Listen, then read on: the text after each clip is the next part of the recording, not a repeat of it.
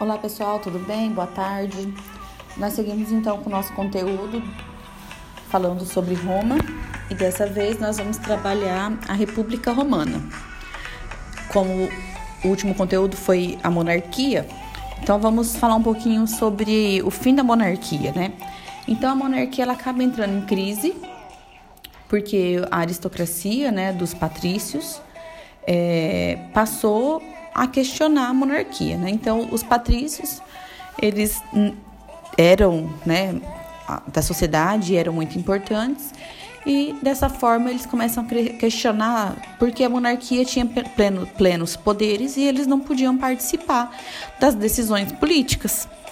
Dessa forma, né, os patrícios começaram então a querer ter participação. Como eles não conseguiram ter nenhum um tipo de participação e a monarquia era vitalícia, né, até o rei morrer, seria ele que governaria e depois o seu herdeiro e assim por diante. Então, os patrícios que faziam parte do Senado, que era o órgão que administrava na monarquia, ajudava na administração, né? Então, eles começaram a se rebelar contra o rei, começaram então a desejar é, o fim dessa monarquia e criar uma forma de governo da qual eles participassem.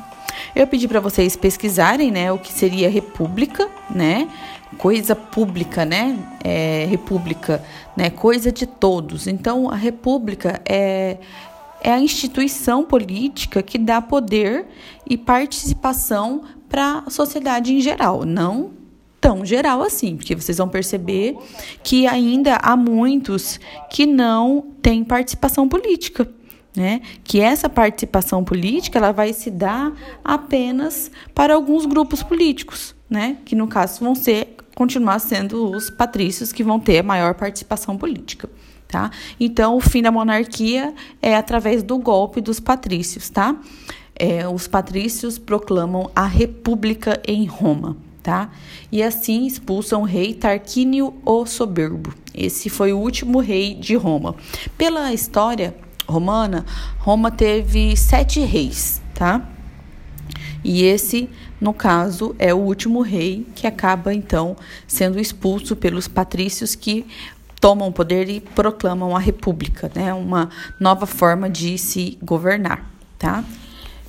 E aí vamos falar então um pouco sobre a República. A República, gente, como eu disse para vocês, ela acaba tendo uma estrutura um pouquinho mais participativa, apesar de que algumas pessoas da sociedade não faziam parte né, dessa sociedade. Mas a, a sociedade romana eh, são patrícios, plebeus, clientes e os escravos, tá? Então, esses são é, os que fazem parte da sociedade na, na, na Roma, em Roma em si. Os plebeus, eles não tinham direitos nenhum. Os patrícios ainda faziam parte do Senado. Quando acontece a república, os plebeus ainda vão ficar mais ainda sem direitos.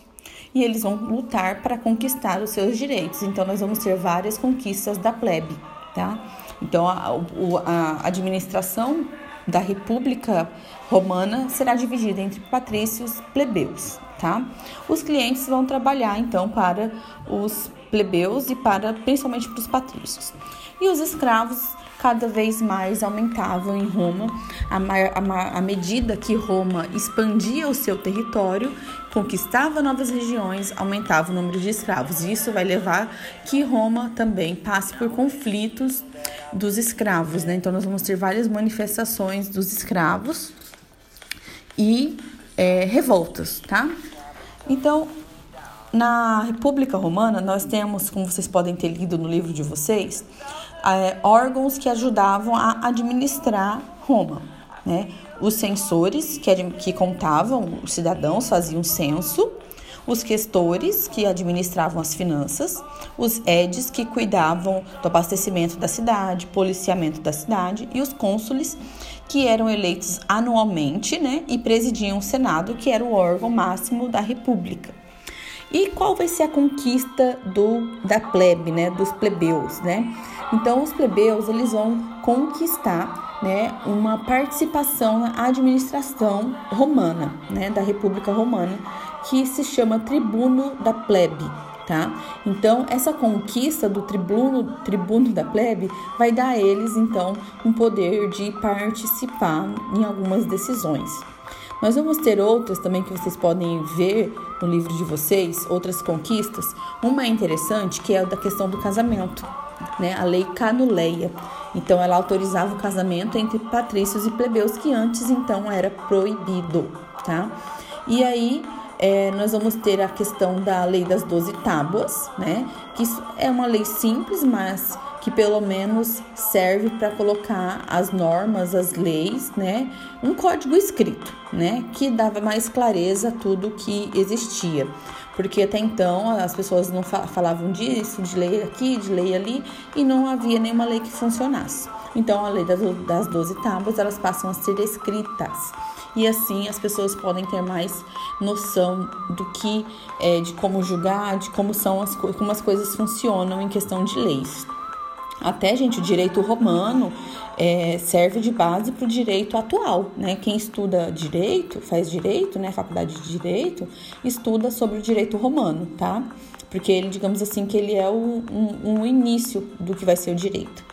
E aí nós vamos ter também uma lei bem importante, que é a lei que proíbe a escravidão por dívida. Então, até então, as pessoas que devessem, né, ficaram, ficaram os veaco, né?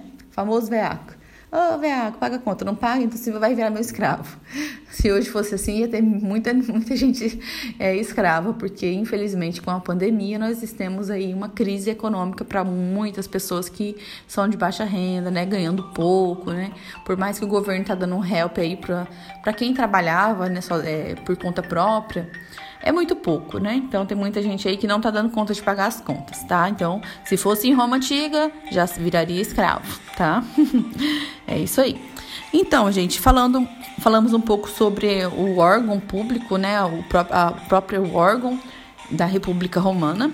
E nós vamos falar agora de algumas conquistas romanas. E essas conquistas é que vão levar Roma a se transformar é, a crescer, né? Ela vai crescer tanto que vai ser impossível manter uma república com apenas um governante. E aí onde aonde acontece a mudança de república para império, tá?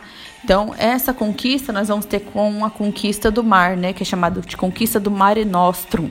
No livro de vocês também tem sobre isso. Então, eles vão conquistar, né, a cidade de Cartago através da guerra, né?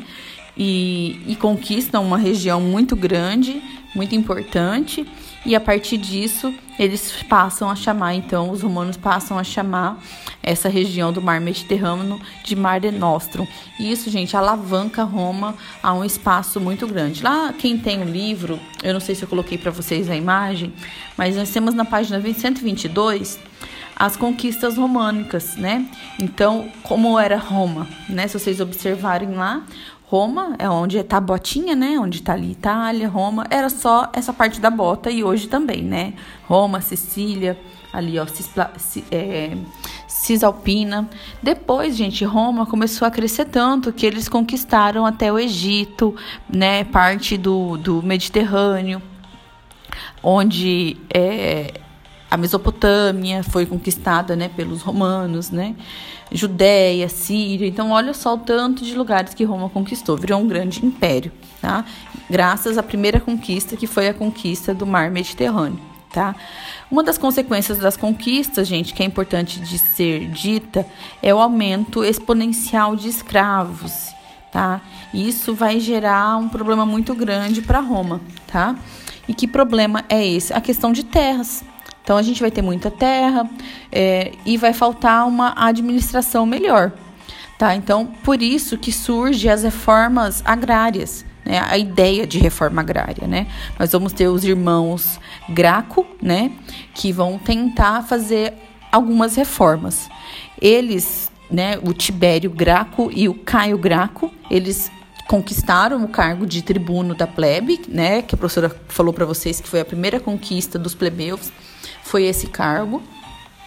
E eles propõem então a reforma agrária, né, para melhorar um pouquinho a situação é, dos camponeses. Né? É claro que não vai ser aceito assim, né? Quando a gente fala de reforma agrária até hoje, gente, na atualidade, é muito, é um tema muito delicado e gera conflito, né? Agora você imagina em Roma antiga, né? Nós estamos falando aí de 130 e poucos anos antes de Cristo, né? Então, o que acontece? Eles vão acabar sendo assassinados, né?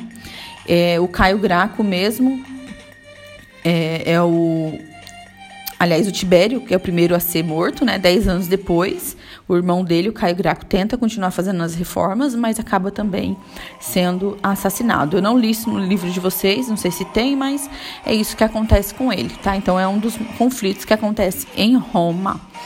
Um segundo conflito, então, é, são as revoltas dos escravos. Aí vem a história do famoso Espartacus, né?